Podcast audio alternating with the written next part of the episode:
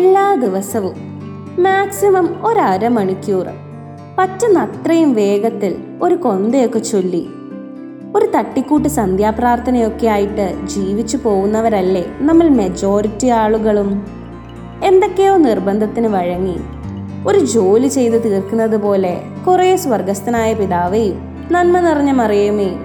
അതിന്റെ അർത്ഥം പോലും മനസ്സിലാക്കാതെ പല പല ചിന്തകളായിട്ടിരുന്ന് അല്ലെങ്കിൽ മുട്ടുമേ നിന്ന് ഉറങ്ങിക്കൊണ്ടൊക്കെ ചൊല്ലുന്നവരല്ലേ നമ്മൾ. ശരിക്കും കുഞ്ഞുനാൾ മുതൽ മനഃപ്പാടമാക്കിയ പ്രാർത്ഥനകൾ എണ്ണിച്ചൊല്ലി തീർക്കേണ്ട ഒന്നാണോ നമ്മുടെ പരിശുദ്ധ ജപമാല?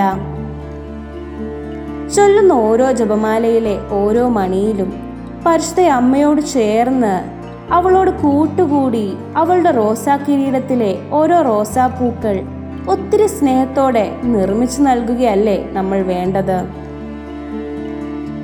ഇനിയുള്ള ക്വസ്റ്റ്യൻ ശരിക്കും എങ്ങനെയാണ് നമ്മൾ അമ്മയോട് ചേർന്ന് നിന്ന് ജപമാല മനസ്സിരുത്തി ചൊല്ലേണ്ടത്? ജപമാല നമുക്ക് മൂന്ന് രീതിയിൽ ചൊല്ലാം. ഓരോ ദിവസത്തെയും ദിവ്യരഹസ്യങ്ങളുടെ വചനഭാഗം വായിച്ച് അതിന്റെ അർത്ഥം മനസ്സിലാക്കി അതിൽ റിഫ്ലക്റ്റ് ചെയ്ത് നമുക്ക് ജപമാലയുടെ ഓരോ രഹസ്യവും പ്രാർത്ഥിക്കാം. അല്ലെങ്കിൽ ചൊല്ലുന്ന ഓരോ സ്വർഗസ്ഥനായ പിതാവിന്റെയും നന്മ നിറഞ്ഞ മറിയത്തിന്റെയും അർത്ഥം മനസ്സിലാക്കി അവരോടുള്ള ഭക്തിയിൽ സ്നേഹത്തിൽ നമുക്ക് അവരോട് ചേർന്ന് ജപമാലയുടെ ഓരോ മണികളും ചൊല്ലി പ്രാർത്ഥിക്കാം. ഇതൊന്നും അല്ലെങ്കിൽ നമ്മുടെ ജീവിതത്തിലുള്ള ഓരോരോ നിയോഗങ്ങൾ സമർപ്പിച്ച് അമ്മയുടെ മാധ്യസ്ഥം യാചിച്ച് അമ്മയോട് ചേർന്ന് നിന്ന് ഓരോ ജപമാലയും നമുക്ക് ചൊല്ലാം.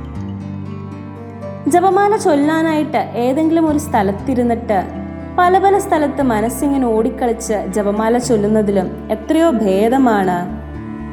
നമ്മൾ ഏത് ജീവിത സാഹചര്യത്തിലായിരുന്നാലും മനസ്സിരുത്തി അമ്മയോട് ചേർന്ന് ഒരു ജപമാല ചൊല്ലുന്നത്. അതുകൊണ്ട് ഇന്ന് മുതൽ ചൊല്ലുന്ന ഓരോ ജപമാലയും അമ്മയോടുള്ള ഒത്തിരി സ്നേഹത്തിൽ അമ്മയോട് ചേർന്നിരുന്ന് ചൊല്ലുവാൻ നമുക്ക് ശ്രമിക്കാം.